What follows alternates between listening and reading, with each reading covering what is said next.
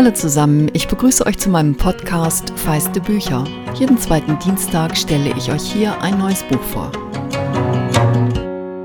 Der Podcast kommt diesmal einen Tag früher, weil heute Identity erscheint. Dabei habe ich das Buch zugeschlagen und gedacht, als weiße mittelalte Frau kann ich mich eigentlich nur in die Scheiße reiten, wenn ich dazu eine Podcast-Folge mache. Fast am Ende des Buchs kommt eine Moderatorin vor, die den real existierenden Professor Kwame Anthony Apia beim ebenfalls real existierenden Hay Festival fragt, bedeutet das, dass Races nichts weiter als soziale Konstrukte sind? Und ich sehe bei dieser Frage Nivedita, die Hauptfigur des Buchs, mit den Augen rollen. Nivedita ist 24 und sie studiert in Düsseldorf Intercultural Studies, Schrägstrich postkoloniale Theorie. Und tatsächlich kommentiert sie die Frage nach Race als sozialem Konstrukt in Gedanken. Natürlich, was denkst du denn, du Käselauch? Die Moderatorin ist also weiß und von allen Figuren im Buch bin ich dem Käselauch am ähnlichsten. Und schon mit dieser Szene anzufangen ist heikel, weil es natürlich nicht um meine Befindlichkeit geht, und jemand wie Nivedita vermutlich auch jetzt mit den Augen rollen würde und innerlich kommentieren würde, klar, dass die Käselauch-Podcasterin zusieht, dass es zuerst mal um sie selbst geht und dann eine Runde heult. Typischer Fall von White Fragility, die Zerbrechlichkeit der Weißen. Ihr kommt gerade noch nicht ganz mit und habt noch keine richtige Idee, worum es geht. Tja, dann kann ich euch nur raten, werft euch in den Debütroman von Mito Sanyal. Für mich ist es das Buch zu unserer Zeit. Denn es gibt nicht vieles, was gerade so hitzig diskutiert wird wie Fragen zur Identität und zur Identitätspolitik. Mitu Sanyal ist Kulturwissenschaftlerin, Journalistin und Autorin. Wer ihren Roman liest, bekommt ein unglaublich schlaues, oft beißend witziges, aber auch bitteres Buch bitter, weil es so wahr ist. Und wer in diesen Diskursen noch nicht drinsteckt, bekommt on top einen Crashkurs in interkulturellen Studien. Ich weiß nicht, wann ich zuletzt so viel in einem Buch angestrichen habe. Und ich muss zugeben, ich habe längst nicht alles verstanden. Das Buch ist so schnell, so voller Bezüge und Anspielungen, dass man schon sehr Teil der Woken Bubble sein muss, um alles unmittelbar zu verstehen. Und falls ihr jetzt denkt, Moment mal, was? Kommt jetzt ein Mini-Exkurs zur Begriffslage. Vogue beschreibt ein erhöhtes Bewusstsein für Rassismus und gesellschaftliche Privilegien, oft weiße Privilegien, und viele bestehen darauf, dass man nur als Teil der BIPOC-Community wirklich Vogue sein könne. BIPOC wiederum steht für Black, Indigenous, also Indigene, und People of Color. Das ist ein Begriff, der aus den USA zu uns gekommen ist und mit dem sich zunehmend auch bei uns Menschen selbst bezeichnen, die in unserer weißen Mehrheitsgesellschaft als nicht weiß wahrgenommen werden und deswegen Rassismuserfahrungen machen. Aber worum geht es konkret? Die Studentin Nivedita teilt mit der Autorin Mitu Sanyal die Herkunft. Beide sind als Tochter eines indischen Vaters und einer polnischen Mutter bzw. einer deutschen Mutter mit polnischen Wurzeln zur Welt gekommen. Nivedita sucht ihren Platz im Leben, ist in einer unglücklichen On-and-Off-Beziehung mit Simon verstrickt und auch ihre Beziehungen zu den wichtigen Frauen in ihrem Leben sind kompliziert. Das ist Birgit, ihre Mutter, an der sich Nivedita mit jugendlicher Verachtung abarbeitet. Unter anderem, weil die weiße Mutter ja eh nicht kapiert, was es heißt, im weißen Deutschland ein Kind mit dunklerer Hautfarbe zu sein. Dann ist da Oluchi, die mit Nivedita zusammen studiert und nigerianische Wurzeln hat. Und dann ist da Priti, Niveditas Cousine und beste Freundin, die in Birmingham aufgewachsen ist und in Großbritannien viel selbstverständlicher den indischen Teil ihrer Identität leben konnte als Nivedita in Deutschland. Dazu lese ich euch jetzt mal zwei Passagen vor.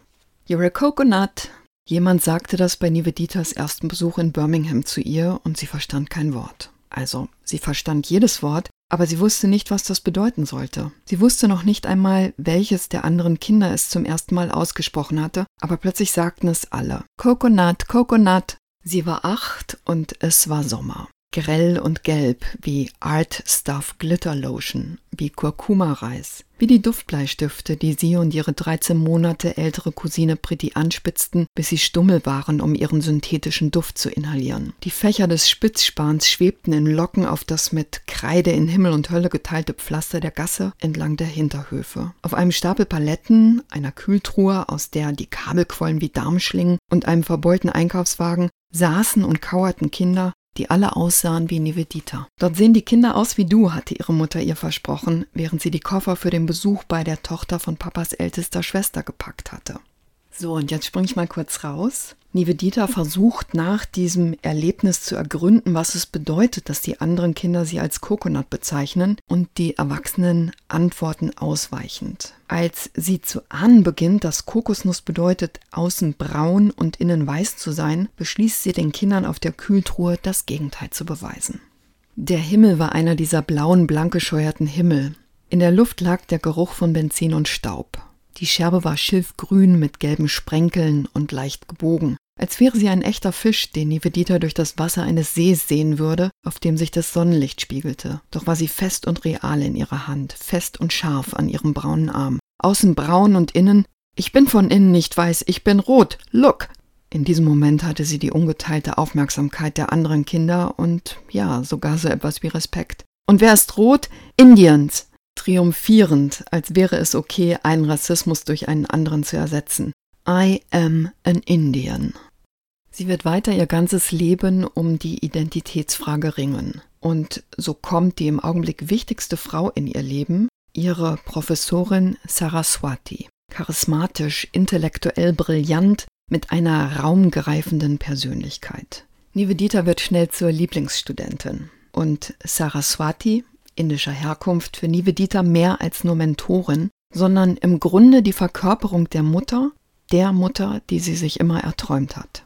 Saraswati hat internationalen Star-Status und kommt ohne Nachnamen aus. Ihre StudentInnen, und wenn man über dieses Buch spricht, ist das ohne Gender-Sternchen nicht zu denken, hängen an Saraswatis Lippen. Die StudentInnen aus der BIPOC-Community, weil ihre Professorin ihnen hilft, nicht nur ihren Platz in der Welt zu finden, sondern vor allem auch Platz zu beanspruchen, Worte für ihr Erleben zu finden, die eigene Identität zu ergründen und mit einem anderen Selbstbewusstsein durchs Leben zu gehen. Saraswati ist für sie eines der wenigen BIPOC-Vorbilder in der akademischen Welt. Und gemeinsam mit den weißen Studentinnen geht es darum, die rassistischen Strukturen, die unser aller Leben beeinflussen, zu erkennen und offenzulegen. Das ist hochspannend und obwohl ich mich ja auch hier im Podcast schon mehrfach mit dem Thema Rassismus auseinandergesetzt habe, hat der Roman weitere Türen geöffnet. Doch dann geschieht das Unfassbare. In den sozialen Medien verbreitet sich, Saraswati habe gar keine indischen Wurzeln, sondern sei weiß. Und das Allerschlimmste,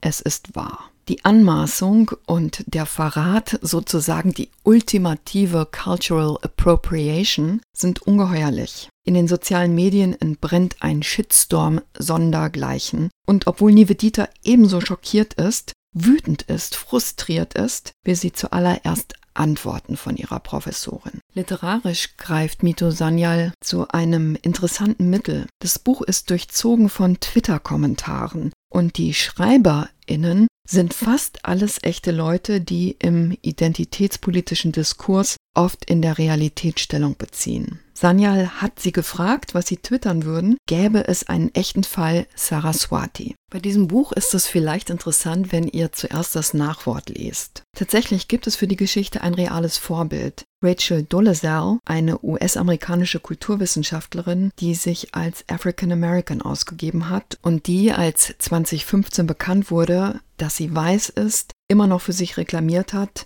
sich schwarz gefühlt zu haben. Sanyal dockt in ihrem Roman an dem Fall an, den erzählt sie nicht aus, aber sie greift darauf zurück und das erschließt sich am besten, wenn ihr das selber lest. Was sich aus dem Debunking, also der Entlarvung Saraswatis als Lügnerin entspinnt, habe ich wirklich atemlos verfolgt. Sanial, die an der Heinrich-Heine-Universität Deutsche und Englische Literatur studiert hat und über die Kulturgeschichte der Vulva promoviert hat, ich stelle euch eine ganze Reihe Links in die Episodenbeschreibung, wagt in diesem Roman einen überaus kontroversen Rundumblick. Sie stellt tiefgreifende Fragen nach Identität und Moral, nach Macht und gesellschaftlicher Teilhabe und sie legt eindrücklich dar, wie das Konzept Race entstanden ist, das im Deutschen fälschlicherweise mit Rasse übersetzt wird. Dass an Identität im wahrsten Sinn des Wortes Leben hängen, zeigt sie an einem grausamen Beispiel. Sie webt die Nachrichten um den rassistischen Terroranschlag in Hanau in ihr Buch ein, der sich diese Woche am 19. Februar 2021 zum ersten Mal jährt. Ich bin mir nicht sicher, ob ihr alle nachsehen werden, dass sie den Anschlag aus dramaturgischen Gründen im Buch in den Sommer verlegt hat. Und doch zeigt es, wie dringlich wir uns mit Rassismus auseinandersetzen müssen. Überhaupt macht sie sich in diesem Roman ohne Denkverbote in alle möglichen Richtungen angreifbar und ich kann nur sagen Respekt.